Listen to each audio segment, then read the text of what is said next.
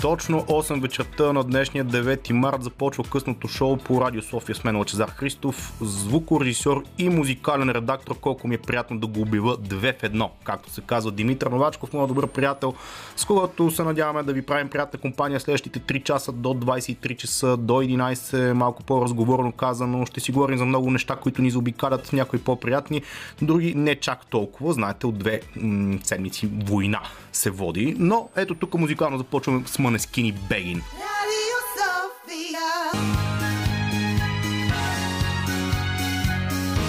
Радио София. Късното шоу с Лъчезар Христов.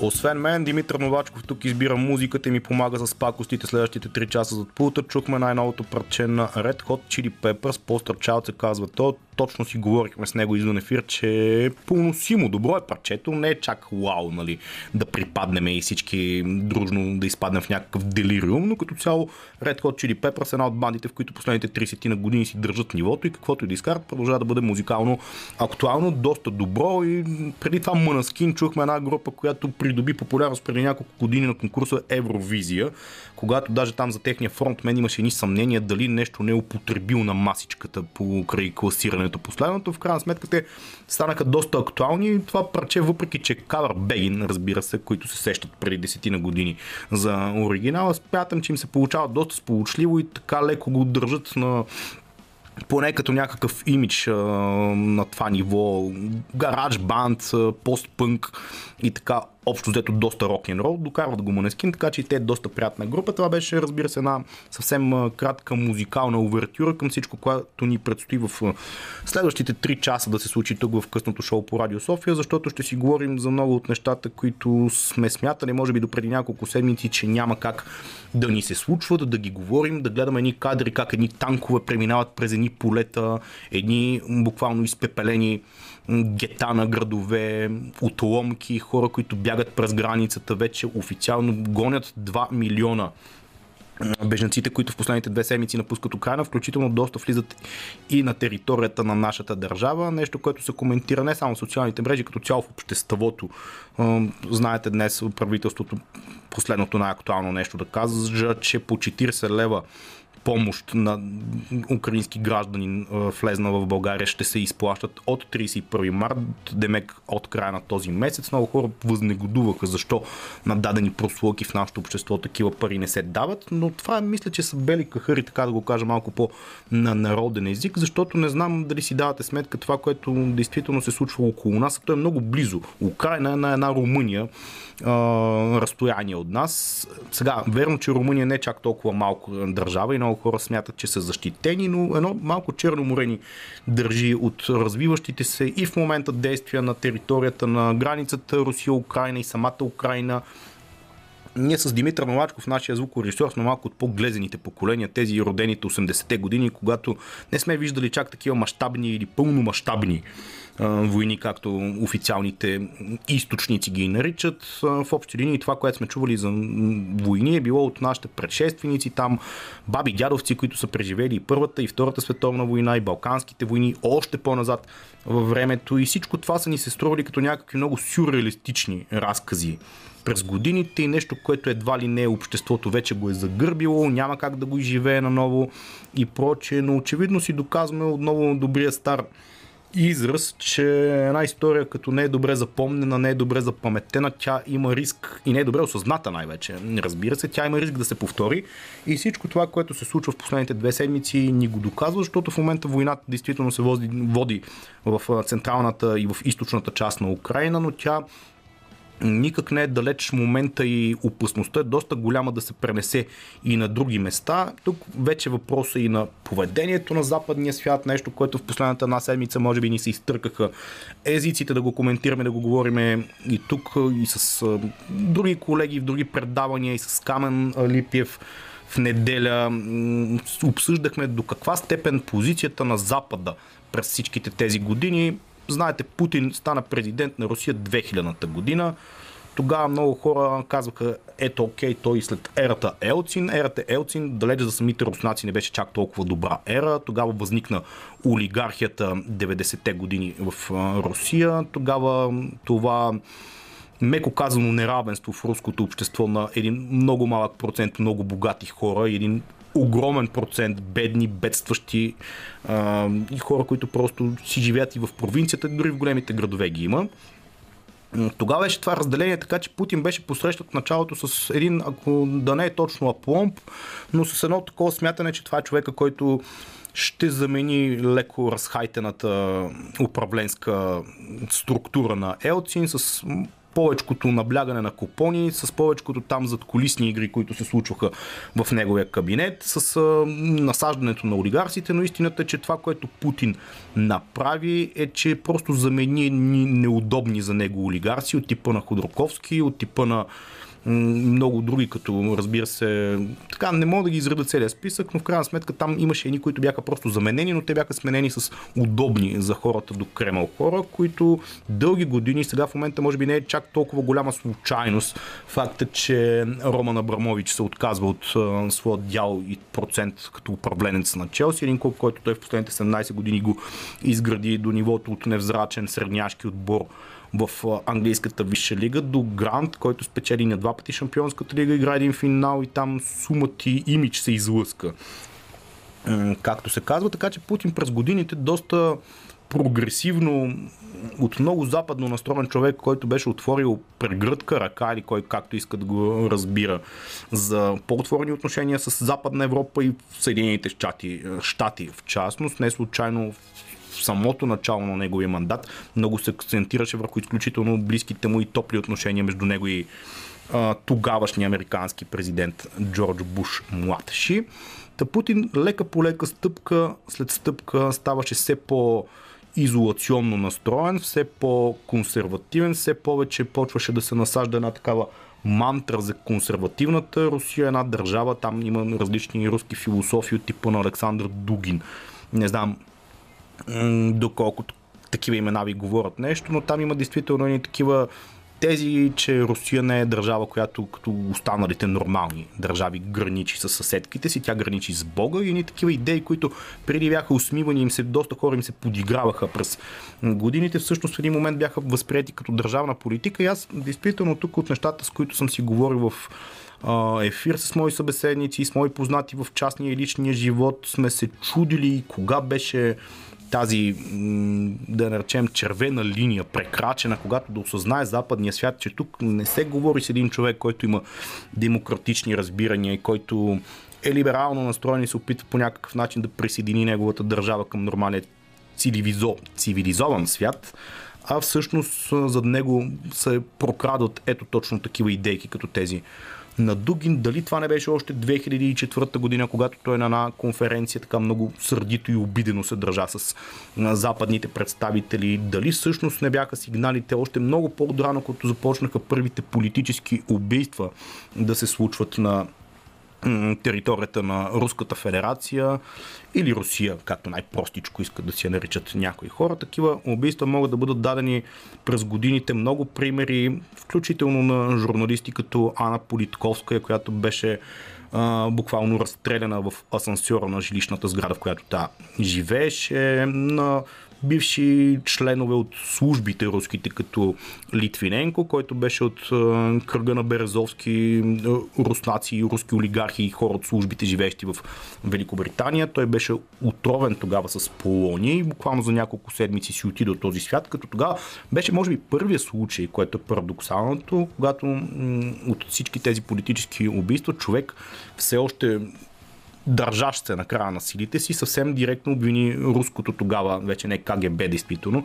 в момента руския виш полицейски орган и в частност Путин за своето убийство. След това се случиха много, много, много неща през годините. Самия Березовски той си отиде по един мистериозен начин от този свят, обесен в собствената си баня един от първите олигарси, които се а, обявиха още буквално няколко месеца след като Путин 2000-та година беше избран за президент на Русия. Той каза, че нещата тогава, това е преди 22 години, смятайте, че нещата отиват към диктатура и че той не може да вирее в една такава държава. Разбира се, много е дискусионен момента. Самия Березовски, сигурно и той не е чист като сълза и той е забогатял от 90-те години в тъмните схеми, които и тук у нас са се случвали разбира се, на доста по-микро ниво. И последния случай Борис Немцов от 2014 или 2015, не помня, който беше разстрелян в центъра на Москва, един от най-явните опозиционери на управлението на, на Путин. Действително всички тези неща ги изреждам не за да тук изреждам просто ни убийства, които се са случили на територията на Русия,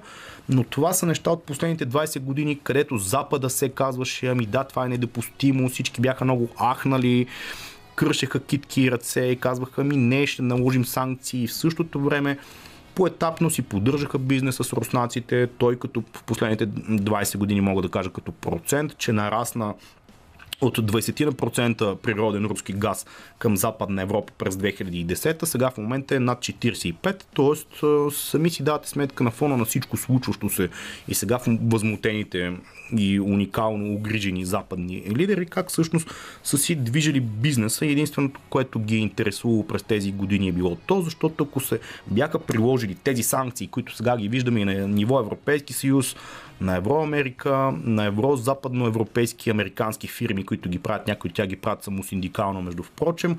Ако бяха станали, айде да не ги графирам, но още 2008 година, когато беше нахуването в Грузия, нищо от това, което се случва по телевизиите, които го гледате в момента, нямаше да стане факт и нямаше по груби данни 30-40 хиляди цивилни и военни са жертвите на войната до този момент, но за всичко това ще си говорим до края на това предаване от доста по-напоително и във втория час. Ще засегнем и други теми. След малко ще поговоря малко за нещо, което на мен е много важно, именно доста срамния начин, по който през изминалата седмица почетахме 3 март, една дата, която е много важна за нашата история. Там имаше доста дискусии дали това е най-удачният ден и като дата за празнуване на националния празник. Какво точно се случи на Шипка, защото там летяха едни много срамни за мен снежни топки и какво точно всичко това говори за нашето общество. Но преди всичко това, естествено, още малко музика тук в късното шоу по Радио София на 945.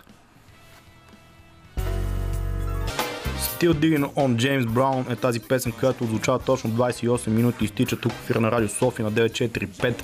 9635650 е телефона, на който може да се свържете с нас, кото 02 за София, в случай, че ни слушате от някое друго място. В столицата доста зиморно, между другото, тази вечер. То продължава така от неделя. Тук заваля един, може би, последен сняг за тази зима, която лично аз не бих казал, че имаме очи, както се казва, да се оплачем толкова от нея, защото половината и даже бих казал по-голямата част от половината на февруари беше доста топъл и кротък месец, нямаше снегове. Сега Баба Марта дойде миналата седмица, нормално е, като нали женския месец, така го казват месец март, да ни изпрати с малко по как да кажа, малко по-лошо време, малко по-разгневено, може би има защо, не знам. Честит празник, между другото, постфактум, въпреки че сме 9 марта, вчера беше празника на всички дами, на българската, не само на българската, на жените като цяло, на майките, на съпругите, на приятелките, на колежките, на хората, които са по-добрата със сигурност част от човечеството. Честит празник, въпреки че на мен най-негативното, което ми направи впечатление, не знам, може би аз съм такъв човек, че се нещо на някакъв празник негативно. Хващам, че цветята на букетчетата, които колкото и да са умилителни, общо взето като на 14 февруари Свети Валентин, тук гонеха на някои места в столицата, като сигурно цените на наркотиците са били подобни. А, съжалявам за това сравнение, но като цяло не е готино. Един празник, който нали, идеята му е да експлуатира, ако това е правилният израз, някакви по-хуманни, приятни, човешки гледни точки и чувства и сантименти, емоции и така нататък. Той всъщност да се опитва да печелбарства лекичко така на гърба на празника, но може би това си е мой проблем. Една така съвсем лирична вметка тук, като за 8.30 вечерта. Другото, което исках да говоря, действително, като сме на тема празници, едно от събитията, които беляза, маркира и обослови изминалата една седмица. Беше 3 март, това беше точно миналия четвъртък, по-много, много, много ясно и ярко, защото аз самия тогава бях на следобеден ефир. Имах нелеката задача да вода предаване за 3 март, българския все още национален празник, който мина по един много тъжен лично за мен начин, супер разединен начин и ако идеята на празниците, особено на националните такива е да обединяват по някакво положение и начин обществото, то този 3 март се провали грамогласно. Ужасно се провали този 3 март, защото действително те петициите за това сега не знам дали е най-удачният момент, въпреки че може и в контекста на войната, която се води, защото думата си е война. Тук някои политици се опитаха да спекулират дълго време дали е война, военна операция и още не знам си какви други измислици. Ами, гледайки кадрите по телевизията и разрушенията, плачещите майки и жени, които напускат територията на държавата, в която мъжете и синовете им продължават да се бият като доброволци, забележете. Друго определение, освен война, не би могло да има това, което се случва до две седмици в Украина, но да не се отклонявам, мисълта ми беше за нашия 3 март и начина по който ние го посрещнахме. Имаше една такава петиция на български интелектуалци, общественици или както искаме да ги наричаме в навечерието още на 3 март, дали не, да не бъде променена тази дата. Това безспорно аз мятам между другото, че беше малко не на място, въпреки че разбирам идеята и в контекста и на войната и всичко останало, това е дискусия, която очевидно, имайки предвид дългите години на слагания, в които ние сме го отбелязвали на този ден, доста поколения са свикнали с датата 3 март. На тези хора някои, те не са длъжни по никакъв начин исторически, всички не са завършили историци да, да знаят какво се е случило, как се е случило. Това е важен разговор, дълъг разговор, който трябва да бъде проведен в българското общество. Трябва да бъде проведен по един бих казал разумен, спокоен и интелигентен начин, без истерия, без изпадане в крайности, просто на тези хора да им бъде обяснено, че де-факто това, което се е случило на 3 марта 1978 година през по-миналия вече век, е един договор между две тогава империи, които са воювали помежду си. Става дума за руската и османската. Ние тогава дори не сме били политически субект, така да се каже. Разбира се, тогава получаваме след 5 века да не използвам термина, въпреки че то е робство, след пет века политически несъществуване на картата на Европа, тогава България придобива някаква същност и някакво лице и име. Това е безспорен факт и това е нещо, което е много важно и няма как да бъде удричено. Сега съвсем отделно е това, че има доста по-такива дати в нашата история и като 6 септември, и като 22 няма да разказвам какво се е случило на отделната дата за всеки един от тези дни, че няма да ни стигне времето. Дори ако щете един по-общо хуманен празник, какъвто е деня на буквите, както обичаме да го наричаме 24 май, може да се помисли, но това е дълга дискусия, която така, ако е изтипосваш като някаква петиция точно в навечерието на 3 март, няма как да повлияе много позитивно и този разговор да бъде най-малкото разгледан по-надлежно и така развит както би следвало да бъде. Но това, което се случи на 3 марта, съвсем накратко, знаете, премиера Киро Петков с един куп от него и антураж от новото правителство отиде на Шипка, опита се да покаже своето отношение за празника, да почете жертвите и като цяло да отбележи самия празник. Той беше замерван с снежни топки, оттам тръгна един доста сериозен диспут дали НСО, Националната служба отбрана, се отнесе съвсем адекватно към условията, които бяха създадени и в момента се бяха осъществили на шипка, но аз тогава, още докато водах предаването след добения блок по Радио София, си мислих едни такива много нерадостни мисли, как какъв трябва да си на фона на войната, която се случва в Украина, на фона на абсолютно бежанската криза, която се задава към цяла Европа, на фона на нееднозначните трактовки в самото руско общество, нещо, понеже тук много напоследък си говорим за как медиите отстраняват и отразяват даден конфликт, колко едностранчиво, пък колко много гледни точки се дават на едната или на другата страна. Това, което в момента в Русия има в десетки градове хилядни протести, с всеки ден хиляди арестувани, самите руснаци не одобрявайки това нещо. Такъв трябва да си ти все пак гражданин ако тази дума е удачна, на една държава, която е членка на Европейския съюз и на НАТО, на националния си, своя си национален празник, да идеш на светинята шипка с руско знаме, с там някакви военни орнаменти, дори видях, да кръщат НАТО вън и Русия и това ти да имаш българско съзнание и да смяташ, че това е българската патриотична гледна точка и това, че по някакъв начин, правейки всичко това, те обославя като някакъв патриот. Съжалявам, ако прозвучи крайно действително, но ако това ни е начина да си изразим патриотичните чувства и това са българските патриоти, аз предпочитам български патриоти да няма, и да има някакви други хора, които по някакъв друг начин почитат и отбелязват националния си празник, не с знамена на чужди държави и не крещейки някакви абсолютно маргинални позиции и постановления, които очевидно, то чисто антропологично, сам съжалявам, не е готино човек да подценява хората и да им се подиграва на тема външен вид, но като ги погледнеш в физиономия, тези хора си личи, че не са много-много окей. Okay. Така, толкова за 3 март и неговото отбелязване на наша почва. Общо взето полетяха едни снежни топки към нашия премьер, който все пак до някъде браво на него, че той все пак е и млад човек. Последните няколко месеца, хващайки се на поста министр-председател, предполагам, че и самият той не е имал най-бегли такива предположения какво му се готви като економическа криза вътрешна, битката с опозицията и като става дума за битката с опозицията, само след малко ще отворя две думи за това, което се случи точно миналата среда, тук като бях на ефир. Едни хора с едни бусове се бяха наредили на едни бензиностанции и искаха така да си напазаруват бензин, както се казва, може би за следващите 3 години, защото цените много, много ще ли да се повишават, нещо, което не видяхме и в крайна сметка това е нещо, което също се оказа, че откровенна, как му се казва, спекула. Спекула, която в фона и времето на война със сигурност също не е най-хубавото и умното нещо, което някои могат да направят, но ето, успяхме и до там да стигнем. Още музика тук малко в късното шоу по Радио София на 945 и продължаваме след 9 и интересни събеседници. Хари Стайлс това, което слушаме тук в ефира на Радио София на 945 за София 029635650 може да се свържвате с нас още няколко часа, буквално до 23 часа сме тук.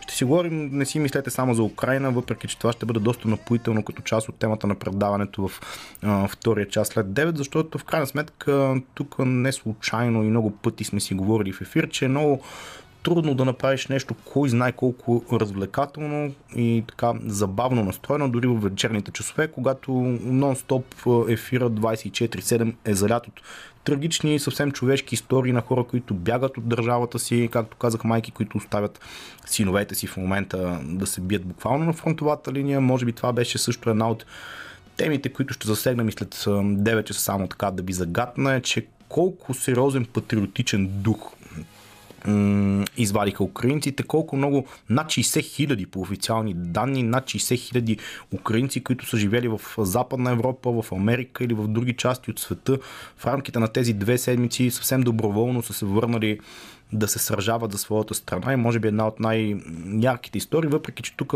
е трудно коя да бъде по-ярка от другата, да бъде така нали, разграфено, но а, понеже в фокуса на медиите голяма част от тях хващат истории като за братята Кличко, които разбира се така или иначе са милионери и са на фронтовата линия, като други боксери, като настоящия шампион Александър Русик, който взе титлите от Антони Джошуа, като Васил Ломаченко, дългогодишен шампион в по-леките категории. Тези са може би най-ярките, но примерно един от най-видните за мен случаи е този на един не чак толкова популярен и известен и успял като цяло спортист като Сергей Стаховски, един тенисист, който преди години може би единственото нещо, с което се прочу неговата тенис кариера, беше това, че победи Федерер на един осмина финал, мисля, на Уимбълдън. Тогава много гръмна неговата звезда, тя бързо излезе, един човек като цяло, който няма кой знае какви успехи в сферата на спорта, но си завърши прилична кариера, игра добре и на двойки, и на сингъл, след което си направи собствен бизнес, който мисля, че е в индустрията хранителната в Швейцария. Доста добре се развива и си живее съвсем спокойно с семейството си, с малки деца в Западна Европа. Този човек по никакъв начин, той първо не е чак такава грандиозна звезда като братята Кличко, че неговия пример да бъде заразителен, какъвто беше безспорно такъв и на президента Зеленски, да, да, да последва някакво масово такова последване на, на хората на масово украинско ниво. Той по принцип си един успял човек, съвсем не нужно за никого и най-малкото за него и семейството му да се връща в Украина да се бие на фронта, но той го направи с един доста, такъв бих казал, съвсем разбрано написан човешки пост, в който каза, че няма как да гледа неговите сънародници как умират, той да си живурка добре в безспорно добре уредения му живот в Западна Европа, конкретно в Швейцарията си мисля колко други държави такива и за нашата такива всъщност мисли ми минаваха. При, не дай си Боже, чукаме на дърво, разбира се, една ситуация колко тези по-младите поколения хора биха били готови да жертват всичко и да рискуват живота си за целостта на държавата си, за едно по-нормално европейско битуване, но няма да разсъждавам много на тази почва точно сега. Може би след 9 ще развием по-сериозно темата. Това, което като край на този час ми се иска да кажа две думи е за едно от събитията, понеже нали, първия м- част на предаването правим нещо като рекапитулация на нещата, случили се през изминалата една седмица. Миналата сряда имаше един такъв много сериозен наплив за горива, имаше снимки с опашки по редица бензиностанции. Оказа се, че като цяло създаното напрежение ни стана ясно, че е било общо взето изкуствено нагнетено. Комисията за защита на потребителите беше така не точно свикана, ами по-скоро сигнализирано беше към нея от вице-премьерът и министър на економиката и индустрията Корнелия Нинова, която каза, че иска да се направи проверки за създалото се напрежение миналата среда. Тези проверки текат вече още една седмица и те не дават кой знае какви конкретни отговори. Това, което дават е единственото, което видяхме ни снимки на хора, които си пълнят багажниците на колите в едни туби.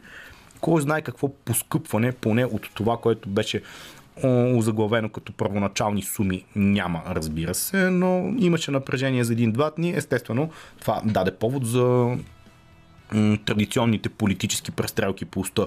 Управляващи опозиция, самия Кирил Петков, премиера, упрекна и всъщност даже не просто упрекна, направо обвини младежката организация на ГЕРБ, че е направила това мероприятие. Бойко Борисов, бившия министр-председател, много къхърен, тревожен и той направи едно клипче през уикенда, в което каза, че се опитат да правят репресии и едва ли не се чака от него поне политически гонения на младежите. От ГЕРБ може би той съди сам за себе си по начина по който при неговото управление някакви млади хора тогава и там не се е стигнало до никъде.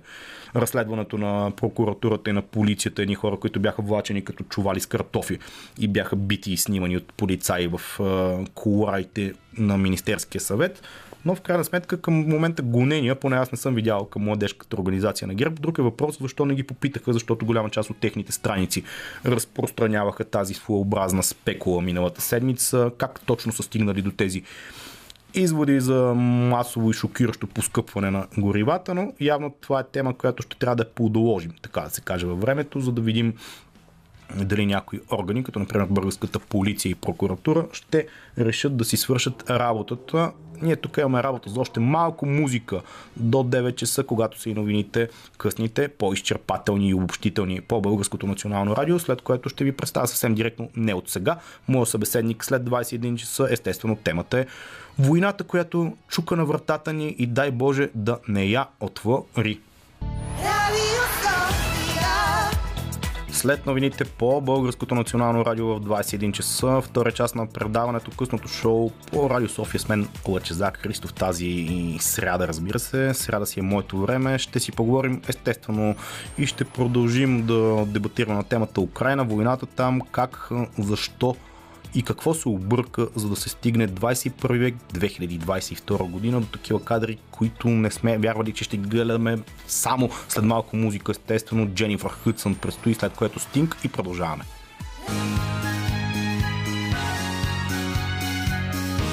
Радио София Късното шоу с Лъчезар Христов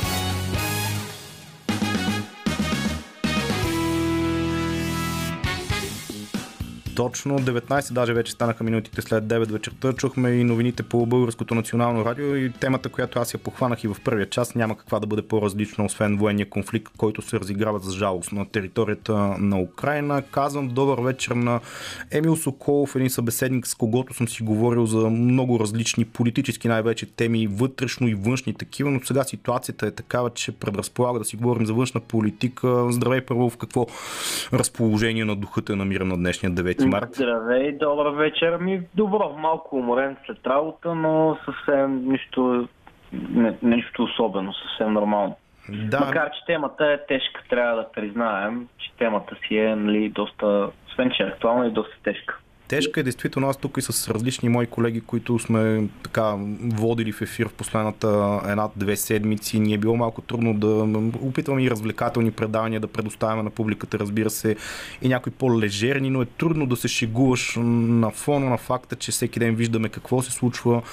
Добре, да почнем малко по-отдалеч. Аз с последните няколко месеца с различни мои събеседници, политолози, социолози, различни политически, геополитически анализатори, от всичките интервюта, които съм водил, нито един не ми беше казал, даже по-скоро обратна беше гледната точка, че няма да се стигне до военен конфликт в Украина. Русия няма да посмее 2022 година да го направи това. Ако така открехнем вратата малко по-отдалеч, защо и как се стигна до тук, че да гледаме тези кадри, които може би... Сега, тук разбира се, много спекулации могат. И това ще го кажем по-нататък в разговора. Нали, много хора казват, аби къде бяхте като в Ирак нахуха американците. Но за последните 80-те години, като че ли не сме били чак толкова близо на прага на такава пълномащабна световна почти война. Трябва да започнем от това, че реално в Европа не е имало такава пълномащабна война след края на Втората световна война. Аз много често чувам хората да говорят за войната в Югославия, но първо това беше един основно граждански конфликт, цел гражданска война. Не, че беше малко кървава, но беше гражданска война. Да, НАТО се намеси, но се намеси по въздух. Това, което се случва в Украина е пълномащабна война, а руската страна, Руската федерация се опита дори да осъществи блицкрик. Нали, това е любимата техника, извъртена от нацистите през Втората световна война, където наистина се напада по земя, въздух и море от няколко страни. Идеята е наистина противника да бъде смазан за няколко дни, ако не и за, за часове. Така че такова нещо не е имало наистина от края на Втората световна война. Сега, темата за Ирак е съвсем отделна тема. Нали, някои хора наистина се упражняват с това, когато започва да се говори в Украина, те прехвърлят към Ирак, към Сирия, къде ли не. Този, Темата в момента. Този, извинявай, че те прекъсвам, така наречен лотабалтизъм, така популярен да, в мрежите. Да, лотабалтизъм, когато нещо не ти е изгодно да го обсъждаш, започваш да намериш опонента с някаква информация, която по никакъв начин не е свързана всъщност с самата тема. Защото сега говорим за европейска война, говорим за война в Европа, говорим за война много близо до България, имам предвид за няколко стотин километра. Говорим за война, където присъстват граждани с българско самосъзнание, безарабски българи, малко или много, т.е. война, която пряко ни засяга. Най-малкото, дори ако някой не признава по някакъв начин безарабските българи, има някаква такава болна причина за това. Тези хора обаче признават България, виждате като втори дом и съответно търсят убежище у нас. Броя на бежанците расте. Сега, конфликта, той наистина беше до някаква степен неизбежен. Исторически Русия, още от времето на Съветския съюз, има една такава идея, че тя трябва да има една доста широка сфера на влияние в източна Европа, което да я пази от една бъдеща агресия. До, до, това, до това прозрение се стига след като Сталин вижда какво се случва, като го напада Хитлер. Вижда за какво отрицателно време Хитлер почти стига до Москва. И наистина комунистите тогава, особено начало с Сталин, са много изплашени и са твърдо убедени, че източна Европа, България, Румъния, Полша, тогава Чехословакия, а, Беларус, Украина, Балтийските републики, всичко това трябва да е съветската сфера на влияние и това да е един буфер между Западна Европа и Русия, който при бъдещ конфликт, нали, ако нещо тръгне да става, да се такъв да има време руската държава да се мобилизира. И Путин е твърд превърженик на тази доктрина, той си е нали, класически сталинист от, от тази гледна точка. Той май не го крие. Да, той не го крие. Той е горд с това. Човек абсолютно е горд с убеждението си, откъде е произлязал, от, а, какви са неговите корени. Той изпитва гордост от това. За него Съветския съюз е а, загубата по Съветския съюз е направо лична травма. Той изживява лична травма с това и нали, иска по някакъв начин сферата на влияние от времето на Съветския съюз да се възстанови. Да, обаче след края на студената война, която колкото на някои хора да не им е приятно, Русия изгуби. Тази сфера на влияние доста се смали. Виждаме, че доста от бившите държави от източния блок сега са в НАТО. Те са в Европейския съюз. Ама не защото някой ги е накарал, а защото те така избраха. Защото Запада има какво да им предложи и то не е нали, танкове в столиците. Това е простата истина. Международните отношения има, две, а, има два термина, hard и soft power. Това е твърда и мека сила, най-грубо преведени на български.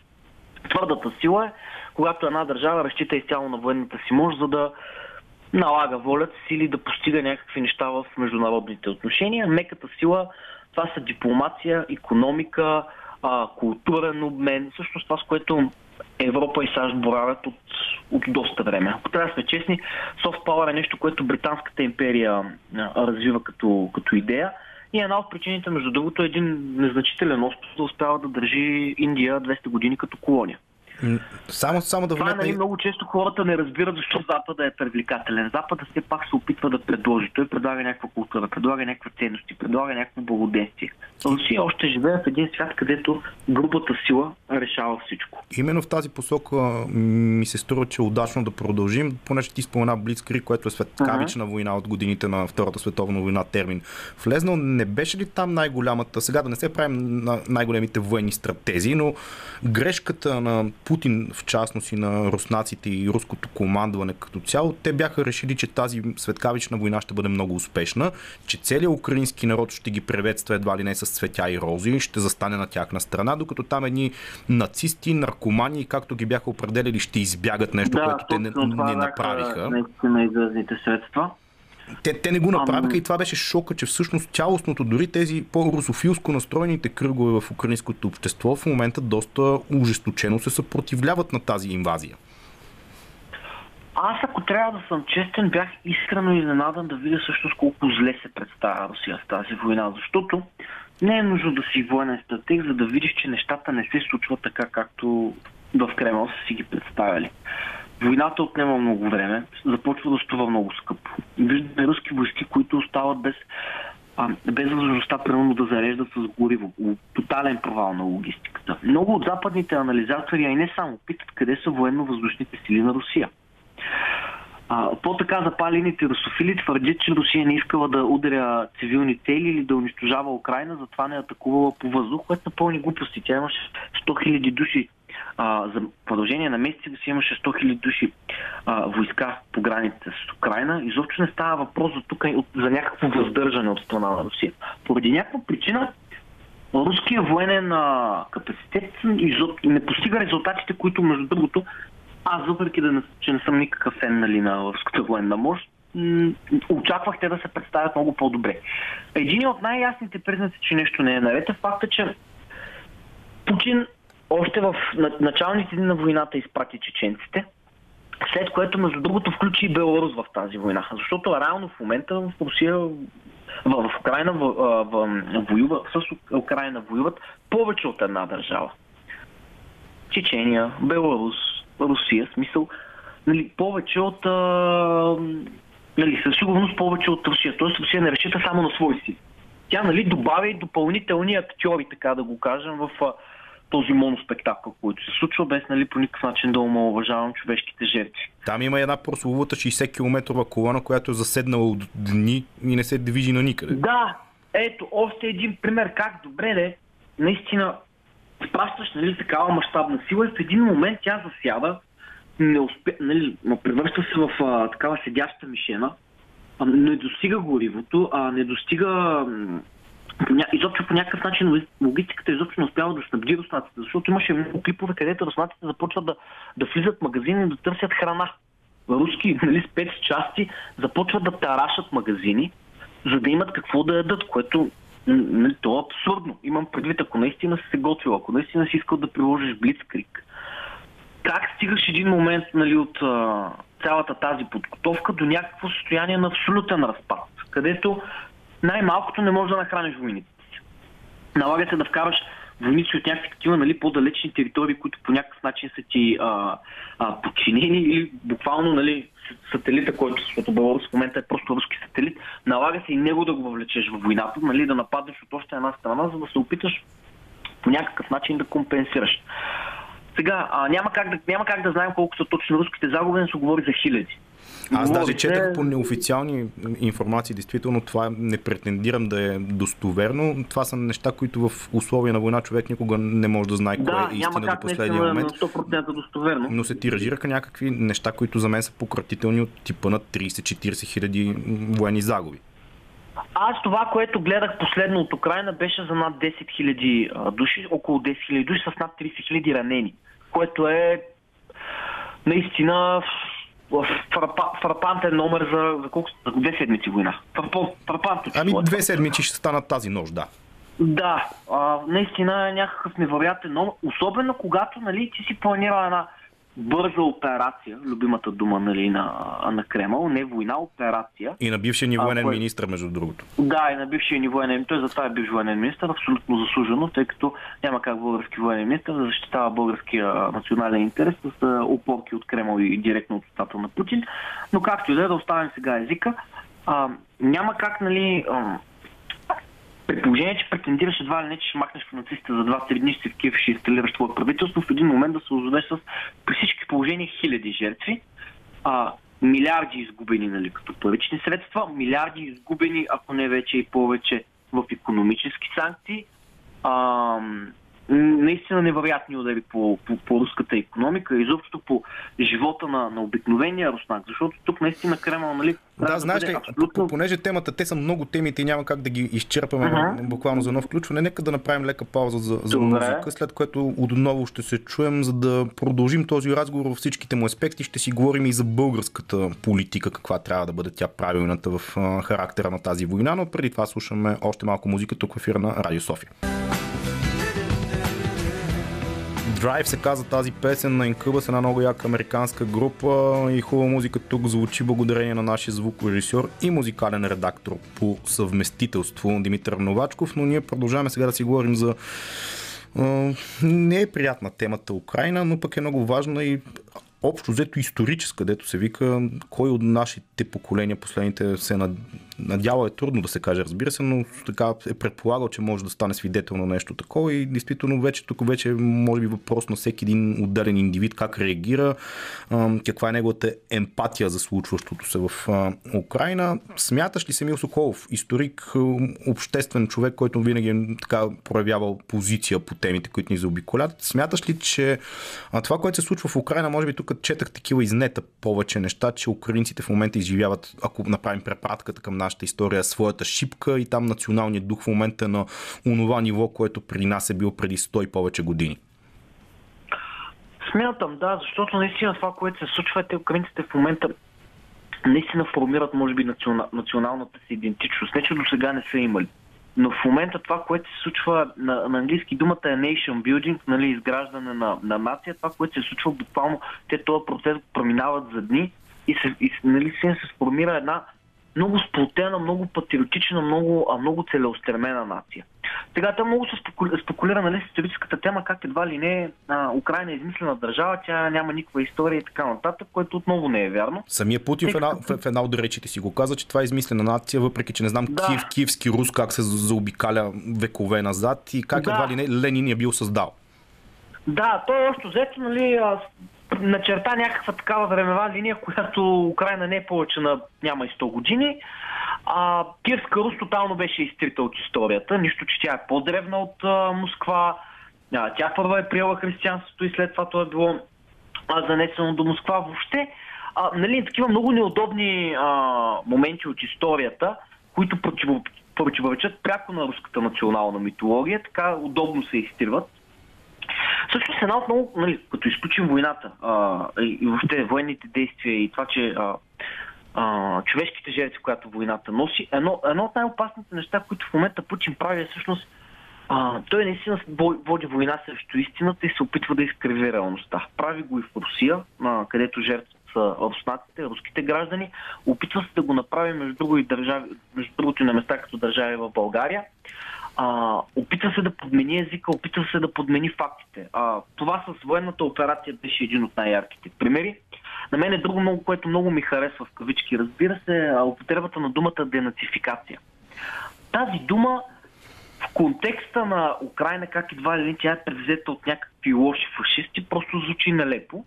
А, тук Путин се опитва да създаде някакъв мит, че едва ли не а, Русия води поредната отечествена война и се опитва да си върне не е една независима Украина, която не би трябвало изобщо да е част от Русия, ами една едва ли не изконно руска територия, а, която временно така се отклонила заради лошия Ленин, а, но всъщност е изконно руска територия трябва нали, да бъде иззета от нацистите и отново русифицирана. Защото истината е, че денацификация е всъщност а, дума, която Путин ползва вместо русификация С други думи, Путин цели да инсталира един марионетен режим в Украина. Да, аз, аз по тази да... тема искам да, да допълня нещо. Извинявай. Uh-huh. темата с нацистите, понеже тук и с нета се пускат снимки, там има един доста популярен батальон Азов, които са си очевидно откроени нацисти. Най-вероятно в Украина има такива групи, някакви банди, които са нацисти, но това не е някаква държавна политика и не е на държавническо ниво. Такива може да се видят сигурно и в България, и в Русия самата. Така че това е едно действително доста преекспонирано нещо. Абсолютно. Между другото, мита в момента за нацистите в Украина е същия като бъл... а, мита за българския фашизъм по времето на Втората световна война. Никой не отрича, че в България тогава е имало фашисти. Никой не го отрича. Такива личности е имало. Но за държавен апарат, за държава, овладяна от фашистски режим, въобще не може да става въпрос. Същото е в Украина. Да, фашисти, нацисти като личности или като някакви пара военни е възможно да има. Но фашистка или нацистска държава няма фашисти и нацисти има и в Русия като личности, има и в България. Между другото, а, наскоро един такъв менит фашист го спряха на граница, шаха да го застрелят в Украина, че ни го върнаха тук сега с 10 годишна забрана. А, така известния Костадин Костадинов, който между другото нали, използва доста такава риторика. Разбира се, това беше и до някъде в кръга на шегата.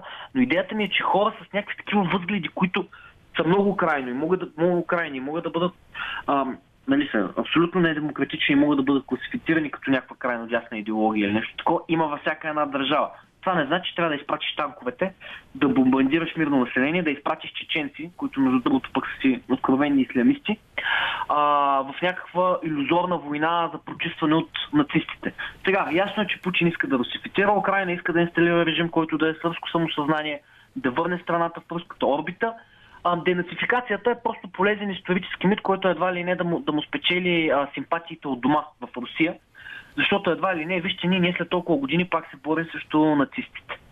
А, но това е грозно изкривяване на истината. Наистина е грозно, а, защото, както сега в мрежата се говори много често, като дадат някоя бомбандирана болница или бомбандирано училище, страшно освобождение от нацизма пада, когато бомбандираш такива цели феноменално а, освобождение. Добре, нали, просто е цинично. Да. Наистина е цинично това тази пропаганда, която върви поне от официалните руски източници, медии и така нататък, и от официалната руска държава, разбира се, доколко е възможно, понеже много казват хора, че Русия си е малко или много продължава да бъде, въпреки всичките съвремени канали на информация, изолирана държава с по-друга риторика към собственото си население, но все пак една откровенна лъжа. Намираме се 2022 година. Може ли да бъде така дълго време и дълготрайно да бъде рентабилна сред голяма част от населението? Виждаме, че в Русия факто се случват в много голяма част от големите градове протести с хиляди арестувани всеки един ден. Ами истината е, че наистина, за може би за първ път в много години, Русия загуби информационната война. Имам предвид, Русия обикновено успяваше чрез своите медии, чрез своите а, канали някакси да наложи своите интерпретации, обаче този път не само, че се, изобщо не успя на Запад, Ами в Русия са противата, което между другото прави страшна чест на руснаците, защото те се изправят също един а, абсолютно диктаторски режим, да не кажа тоталитарен айде, но макар че Путин абсолютно има доста от приликите на един с тоталитарен лидер, те се изправят също един такъв режим а, по време на война, когато този човек видимо показва, че е готов нали, да, независимо колко животи да жертва да постигне целите си, което наистина е похвално.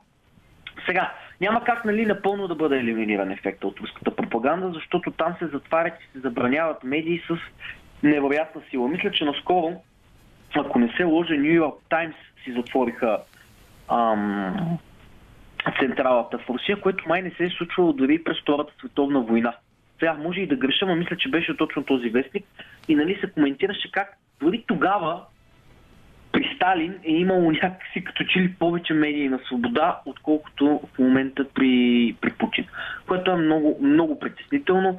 А, имаше кадри на една руска телевизия, която буквално заради няколко изречения влезе полиция и ги затвориха, докато бяха в ефир и ги изкараха навън. А, излизат всякакви информации, сега някои може и да са непотвърдени, че буквално хора, които, руснаци, които са в Украина и споделят с близките си, а, срещате доверие от страна на близките, че едва ли не такива неща руската армия не може да извърши, като например да бомбандира а, мирно население или мирни цели. Така че нали, не е напълно преодоляна руската пропаганда, но добрите новини са, че дори в Русия тя се пропуква, защото протестите наистина са а, символ за това. И другото, което е, санкциите работят. А, любимата нали, а, така песен на, на хората, които са с не бих казал проруски симпатии, защото това, което се случва в момента не е в полза на руския народ, про-кремълски симпатии, про Путинови симпатии, много обича да обяснява как санкциите не работят. Да, ама Русия е изправена почти пред фалит повечето а, западни държави и фирми се изтеглиха от там, най-вече фирми. Да, аз, аз, аз ти предлагам тази тема да засегнем малко по-надълбоко след Добре. 10 часа като финал на този сегмент, за който казваш. И тук действително е хубаво да го кажем, защото сега в момента е лесно покрай действията на руския президент много хора да се отнасят ядосано към Русия, да гледат цялостно на техния народ като под едно общо кратно нали, лошите хора, но има доста свестни хора в Русия, които не са съгласни с това нещо и там да се протестира в момента действително е въпрос на много голяма смелост, защото тук при нас, ако излезем на протест, най-много някой да изяде някоя палка, не дай си Боже, да, в най-лошия вариант. в Русия са далеч по-тежки наистина за тези хора и те наистина заслужават цялата подкрепа, която нали, ние можем да им дадем или изобщо най-малкото признание за това, което правят, защото това си е наистина героизъм. И аз честно казано, мисля, че намирайки се не в 45 или 50-та година и в условията на целият информационен поток, който може по различни канали да бъде а, следен дори в самата Русия. Няма как една пресконференция с едни стюардеси там в един момент да не бъде обект на подигравки буквално. Която на другото се оказа май, че монтаж трябва да го проверят това, но имаше информация а, че май даже не, не се е състояла наистина на живо, ми е било някакъв монтаж, но дори да не е монтаж. Нето самата идея за това нещо е пократителна. Да, това беше на някой много добре го каза ергенът в руската версия. Просто а, някакъв опит за кризисен пиар, който наистина единствената дума е отчаяние за това. Аз Путин по-отчаян не съм го виждал а, от на тази снимка с стюардесите. Това наистина беше някакъв опит, не знам, да си покаже, че още го бива, още го може ли. Наистина беше доста нелепо и нямаше как да не обере а, полиграфките. Добре. Това беше а, някакъв такъв, нали, много много нескопосан опит, а между другото, нали, ако не е друго, поне Путин е майстор на манипулациите, ако това вече почва да му се използва, наистина нещата като че ли има още до, какво да си кажем как биха се развили. Естествено, наистина каква е ролята на България. Така е, да. А... и при нас събитията са доста интересни. Ами точно за ролята на България и още някои подробности ще продължим малко след 10, но преди това новините след малко в ефира на Радио София, Българското национално радио, след което Семил Соколов ще се опитаме да финализираме този разговор, който така или иначе има много неща, които могат да се кажат за него, но послушайте още малко музика, новините в 22 часа и продължаваме. И веднага след новините в 10 по Българското национално радио, тук в късното шоу, влизаме в последния трети час на предаването и само след малко ще сложим финал на нашия разговор с Емил Соколов за ситуацията в Украина, войната, която се води там и респективно как тя би повлияла и вече влияе естествено на България и в частност не само на българската економика на нашето общество, но преди това разбира се ще послушаме още малко музика, както си му реда Джон Бати, след което Fun Loving Criminals.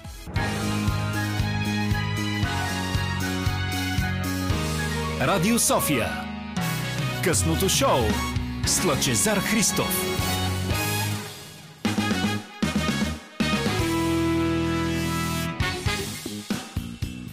Послушахме приятна музика, естествено, след новините в 22 часа по Българското национално радио и както ви обещах, ще продължим и де-факто ще затворим темата. Тя няма как да бъде затворена категорично, но последен сегмент от нашия разговор с Емил Соколов, на когото благодаря, че така остана по-докъсно в това не много приятно, навън, доста студено време. Някой се беше пошегувал, че Путин не бил пратил зимата на ново в началото на март, защото сме били про-украински настроени. Шегата на страна обаче не знам, българската позиция винаги е най-важното, може би, в момента да бъде обсъдено на родни ширини. Как реагираме на този конфликт, на тази инвазия, изобщо какво е поведението на българското правителство, адекватни ли сме спрямо мерките, които се предприемат навсякъде по света и в частност Европейския съюз?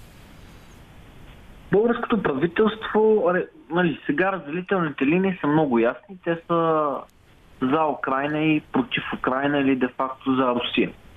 БСП, Възраждане, някои хора около Румен Радев е ясно, нали, че твърдо защитават руската позиция, което създава много трудности на правителството, тъй като е, това, това е една широка коалиция, където нали, БСП конкретно да, като партия а тя защитава една много крайна позиция от гледна точка, че а, те дори не искаха да има никакви санкции срещу Русия, категорично са против изпращането на военна помощ. Въобще по всякакъв начин нали, саботират опитите на България така да допринесе към някакви европейски инициативи. Въпреки това, първите дни Кирил Петков горе-долу успя да намери някакъв баланс. А, но сега нещата някакси не изглеждат толкова позитивно и толкова добре, защото нали, усещането сред хората е, че едва ли не, или поне хората, които подкрепят Украина, че някак си се кляка на курса на БСП. И говоря конкретно, аз бях много по-алскан да чуя, когато нали, той каза, че ще се изпрати някаква военно-логистична помощ. Мисля, че вече мина седмица и не е ясно всъщност какво представлява тази военно-логистична помощ и изобщо ще бъде ли изпратена. Хуманитарна помощ се изпраща, което е похвално. Вземат се мерки да се помогне на украинските беженци, което е похвално. Но България трудно може примерно да се нареди до една Полша, която така доста активно подпомага Украина и с оръжие и въобще всичко останало с беженците хуманитарната помощ. А, така че не може да се каже, че България не, не прави нищо. България прави наистина се старае. Правителството опитва да взима някакви мерки, но ние сме най-активни по когато стане въпрос за хуманитарната страна на конфликта. Беженци и хуманитарна помощ. Стане ли въпрос обаче за военна помощ, там някакси наистина правителството не успява да говори с един глас и позицията се размива. Поне това е моето впечатление до момента. Ще видим дали това ще се промени. Сега навсякъде в Европа, естествено по-големите европейски държави, те реагираха като изпратиха много военна помощ. Да, то сега най-вече... някой тук, да. ако ни слуша, би казал и ние какъв чак толкова сериозен военен капацитет разполагаме, че да помагаме предвид доста дискусионното като цяло състояние на българската армия в последните години. Често казвам, аз мисля, че ние повече от жилетки и каски не можем да пратим в най-добрия случай, ако трябва да съм честен. Защото ние някакво по-напреднало въоръжение ясно, че нямаме, за съжаление. Просто е така. Така че по-скоро си мисля, че това, което се говорише първите дни, украинския посланник, че са помолили за бронежилетки и каски. Това е което може да изпратим, като може би наистина термина е военно-логистична помощ. Там нататък не мисля, че имаме много с какво да допринесем нещо. Мисля, че ставаше въпрос за мини. Не знам аз България, наистина, тук не съм военен експерт, че да кажа точно с какво разполага. А, може би по-значимото е економическите санкции. Тъй като в момента сега в Европа много се говори за диверсификация енергийна и наистина да спре да се купува толкова много руски петрол и руски газ. Конкретно САЩ, Великобритания и Европейския съюз работят в тази посока. Последно видях, че премьер Кирил Петков обаче като че ли иска България нали, да, да, да не участва в това. Тоест по някакъв начин заради зависимостта на страната ни, енергийната независимост, зависимост на страната ни към Русия, а, доколкото разбрах Кирил Петков, не знам дали това е последно, но това четах поне вчера, че той би искал ние ако можем наистина нали, да по някакъв начин да бъдем изключени от тези санкции, защото няма откъде да си набавим енергийни източници. Та, това решение от една страна може да бъде критикувано много, тъй като ако Европа наистина се опитва да, да спре да купува толкова много от руснаците, някакси не върви България да каже ми да, ама аз трябва да купувам, защото съм много зависим. Зависими са и Ами да, България... от, от друга страна това и от другата гледна точка може да бъде едно бизнес оправдано решение. Ние мислят да не цитирам аз грубо, но 77% ни е зависимост от руска газ, която оперира на територията на България, тъй че някак си най-бедната държава членка в Европейския съюз, може би пък не е най-логичното да бъде най-така яростно изразена такава позиция. Да, тук вече наистина идва един друг момент, който е сега, а, разбира се, нали, че ястребите, така да го кажем, винаги ще натискат Кирил Петков да вземе някакво по-крайно решение от към Русия, обаче ти си много прав, че ние сме бедна държава. Държава с страшно социално неравенство. Държава, която е много енергийно зависима от Русия.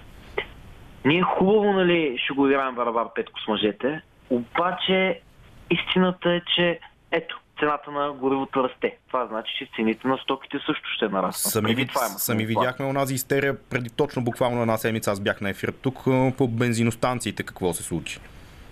Да, Истината е, сега, а, аз също съм много за това да се реагира много твърдо на Русия.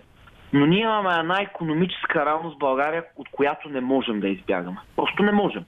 Няма как нали, да извършим диверсификация за няколко месеца, няма как доходите и инфлацията да бъде овладяна. И наистина тук Кирил Петков е между чука и на ковалнята. От една страна, аз между другото съм убеден, че той иска да покаже солидарност а, и да вземе твърда позиция, обаче от друга страна има фактори, с които трябва да се съобрази като премиер, защото той е избран да служи на народа и все пак да се съобразява с това, кое е добре за него. В случая една още по-голяма инфлация. Едни растящи цени на, горивата, наистина рискуваме, наистина, а, рискуваме м- социалния конфликт и неравенство в България още повече да се задълбочат, което е сериозен проблем. Няма как да го... Видяхме, между другото, реакциите за 40 лева за бежанците, които държавата иска да, да, отпусне. Видяхме какви са реакциите. Сега, много хора казват, как не ви е срам, нали, да реагирате така.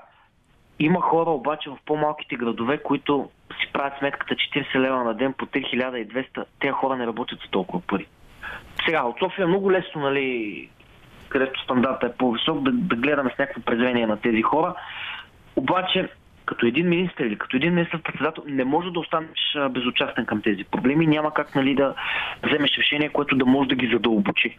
Оправдавам тук хората, които скачат за 40 лева. Казвам, че има економически мотиви, много да, сериозно. Това, това не са някакви заклети ние... фенове на Путин, да, да го кажем. Това са хора, които просто си гледат собственото дередже ден по ден. Да, изобщо не мисля, че това, това исках да кажа. Това е точно. А, благодаря ти за думите. Наистина става въпрос винаги за заклети фена на Путин, Путин, които да оплюя.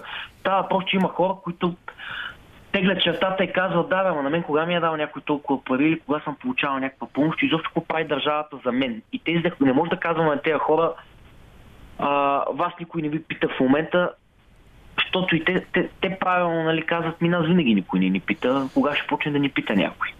Така че тези неща а, не бива наистина да позволяваме този конфликт да ни разделя, тъй като разделителните линии без това не са малко, а, да сява още повече разделение в обществото.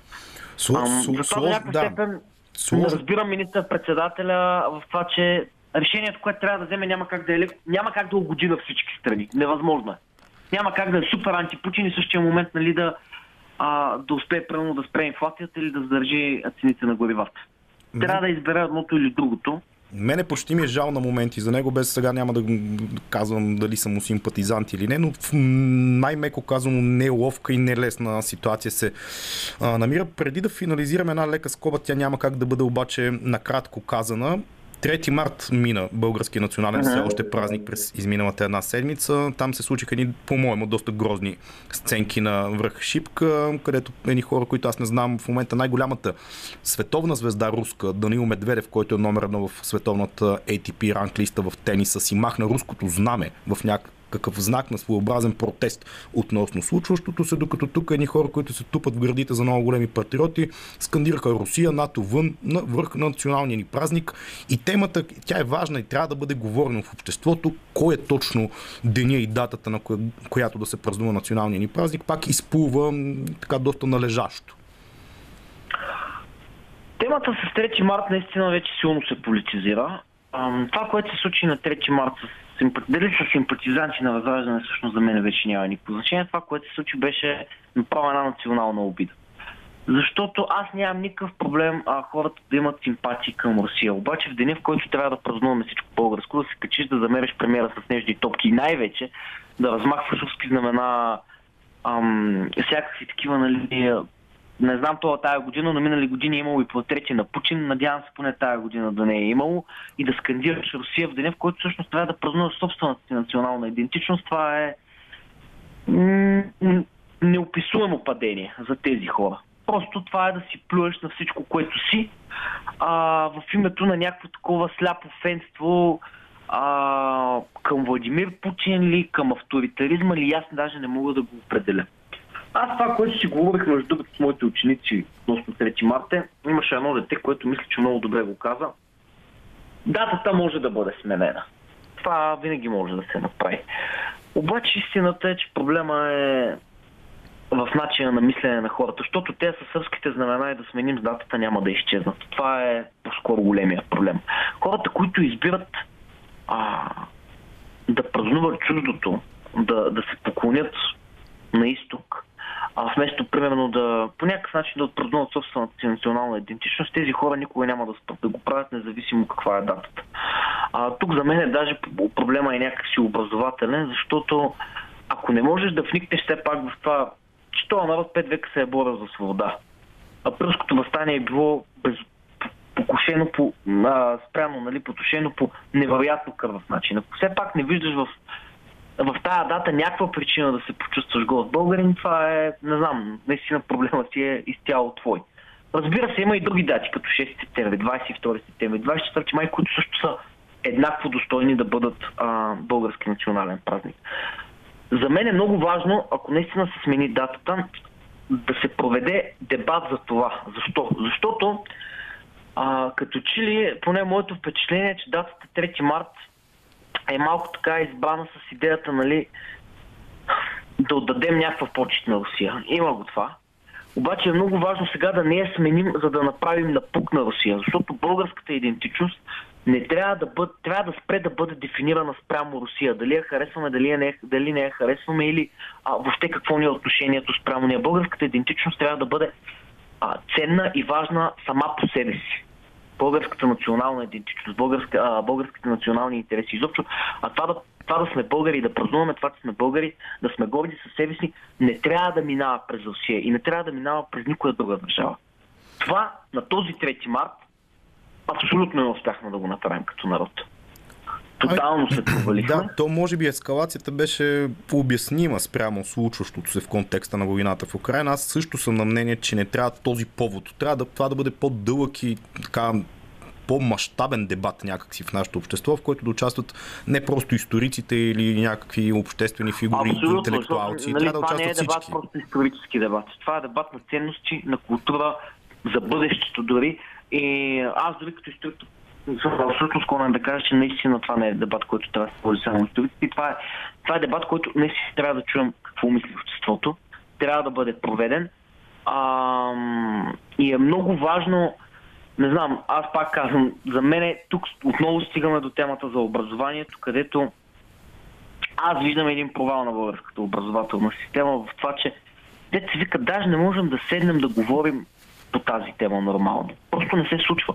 Защото започваме да се делим на фили и фоби, а започваме нали, да м- деца вика латабалтизъм. По всякакви други теми да говорим, ама не по същество всъщност какво е това да сме българи, защо сме, трябва да сме горди, че сме българи, каква е нашата идентичност, а, по какъв начин трябва да я запазим, да я съхраним, по какъв начин трябва да я отбелязваме. Тези неща изобщо не са на дневен ред. И те не бяха на дневен ред сега на 3 марта. Да се надяваме, че при по-младите поколения това ще бъде променено по някакъв начин и поне ще има някакъв прогрес. Миналата седмица говорих по темата с познаваш го Манол Глишев, също виден български историк и обществена личност с активна позиция. Той беше оптимист в общи линии, че този дебат, ако бъде проведен така чисто на хуманна основа, образователна, просветителска, могат нещата да се случат в някакво обозримо бъдеще. Сега не знам, аз българската образователна система има много трески и косури за дяване, така че няма в момента да хващаме тема, която е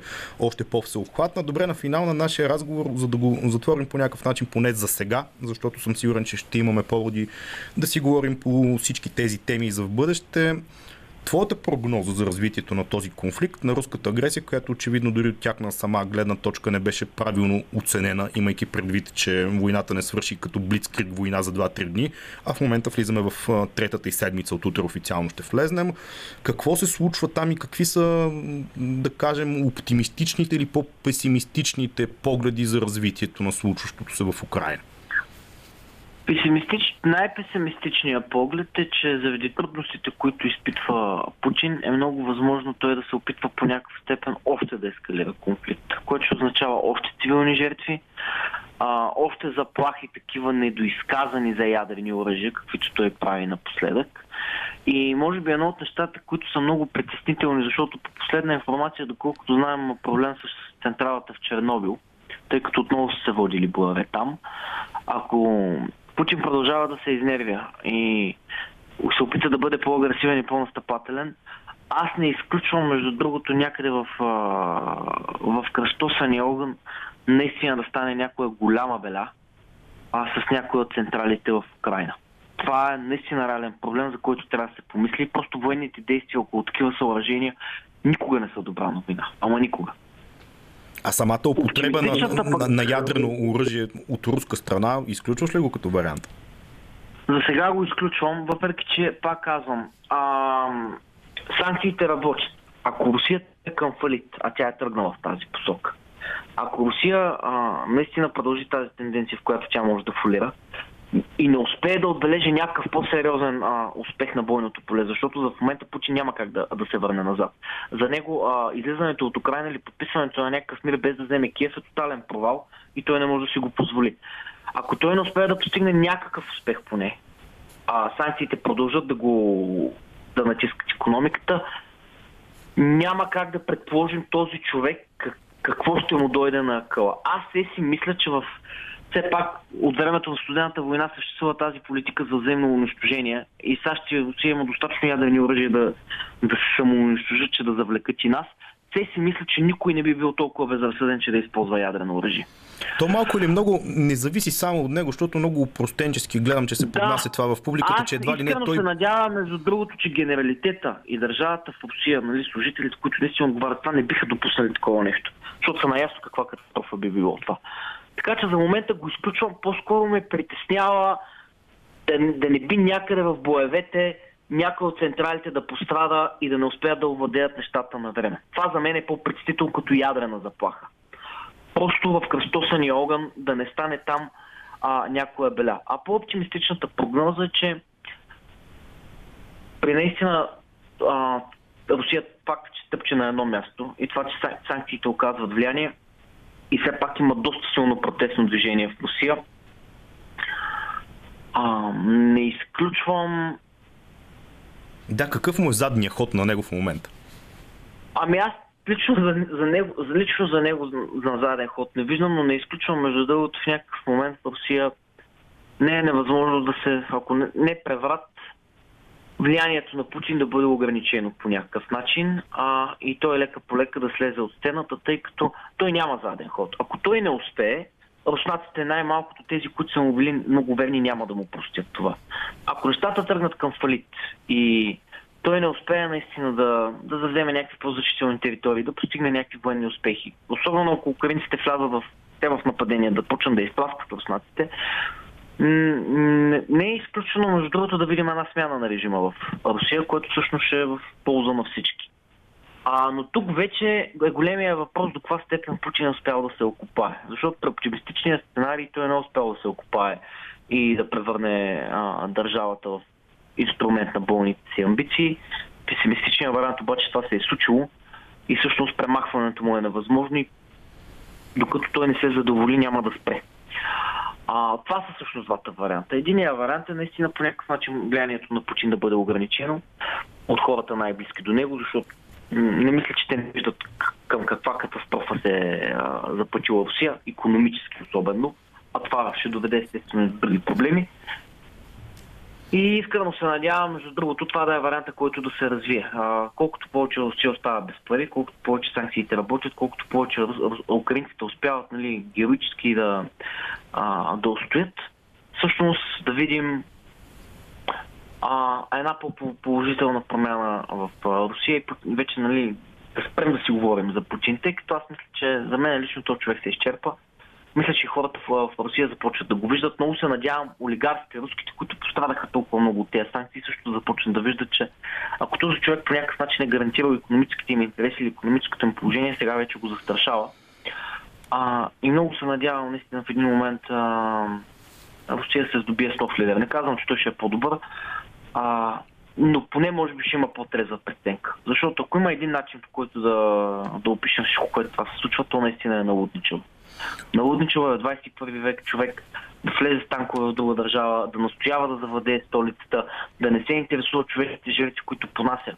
Един път военните, въоръжените му сили, военните и втори път лишенията и трудностите, които хората в Русия изпитват в момента. Да, това е добър, добър финал, може, може би точно налудничево е думата. Но, да, много неща могат да се кажат още относно санкциите, относно всичко, което избухна в световен план. Може би това е позитивният финал на този труден разговор, че света прояви една доста сериозна емпатия към случващото се в Украина, но доста дълго така или иначе си говорихме. Много ти благодаря, че остана толкова до късно с нас тук в ефира на късното шоу. Емил Соколов с интересни разсъждения си поговорихме тук в изминалия час и половина за кризата и войната в Украина. Сега е редно да послушаме най-накрая малко музика тук в късното шоу по Радио София. Керана и космонавтите отзвучават тук в финалните акорди на късното шоу с мен Лачезар Христов на 945 днешната сряда.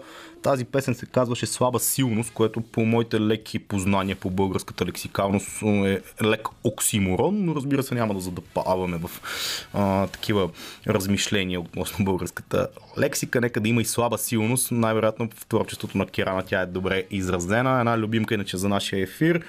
Иначе, какво да ви кажа, днесното шоу беше доста приятно, по-моему. Доста важни неща се казаха. Един доста напоителен разговор, даже малко попрекалихме тук с Емил Соколов в последния един час, но си поговорихме за неща, които са неудоменни, особено ако човек е така социално ангажиран, няма как да не ги вижда всеки ден по телевизионния екран, по социалните мрежи, от всякъде бълват за ситуацията в Украина. Най-вероятно хора от нашето поколение, като казвам нашето, тук визирам мен и Новачков, разбира се, моят добър приятел, хора раждани 80-те години, някои обявяват и обвиняват дори нашето поколение, че е малко по-разглезено, не е виждало войни, не е хващало пушка в ръка дай Боже, тук чукам на дърво и да не ни се налага, но очевидно в една държава, която е съседна, точно не, но само една Румъния, която не е малка държава ни дели от Украина, там се случват събития, които са се случвали на нашите предци преди много-много години, Втората световна война, разбира се, Дадахме примери как и много други войни са се водили и много този whataboutism, когато някой даде пример сега в момента и не е съгласен с военните действия в дадена държава и друг му каже а ти къде беше, когато еди кой си в коя държава е на хул? Тези неща не са много готини, не са много приятни да бъдат давани като примери. Буквално на края на предаването мога да кажа, че се играят в момента мачовете от Чемпионската лига. Те са на полувремето. Мой любим отбор Реал Мадрид губи от Пари Сен и най-вероятно ще отпадне от това състезание за тази година. Утре пък една културна информация, която вярвам, че ще бъде засегната доста надлежно в ефира на Радио София. Така или иначе задава се София Филм Фест. Много филми, които си струват гледането. От утре 10 марта София отново ще бъде в така, епицентъра на киносъбитията. Аз два документални филма, впрочем, си харесах. Няма да говоря за останалата програма, защото съм сигурен, че колегите много надлежно ще я отразят.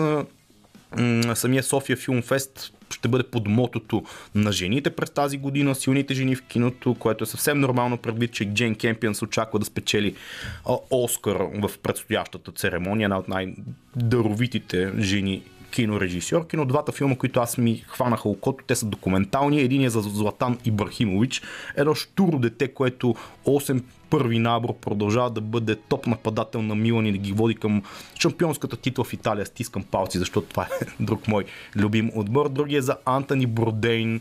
Лека му пръст, един също чисто луд човек, който изгради една прекрасна кариера и преди години, когато той отне сам живота си в един парижки хотел, много хора си зададаха така екзистенциалния въпрос какъв трябва да си да живееш и да работиш най-хубавата работа на света, да ти плащат за това да обикаляш, да хапваш, да пиваш и да разглеждаш различни дестинации начини и това да те доведе до депресия, но два филма, които вярвам, че ще бъдат занимателни за столичната аудитория в следващия от утре започващ София Филмфест. Иначе от мен на Лачезар Христо са пожеланията да си прекарате топло тази вечер, която тъй или иначе е малко мразовита, малко хладничка и доста снежно обословена. В изминалите 3 часа компания ми правеше хубавата музика, подбор на Димитър Новачков, той ми помагаше и зад пулта. Ще се чуем тези дни със сигурност. Останете с програмата на Радио София, тя е богата и музикално много добре подплатена.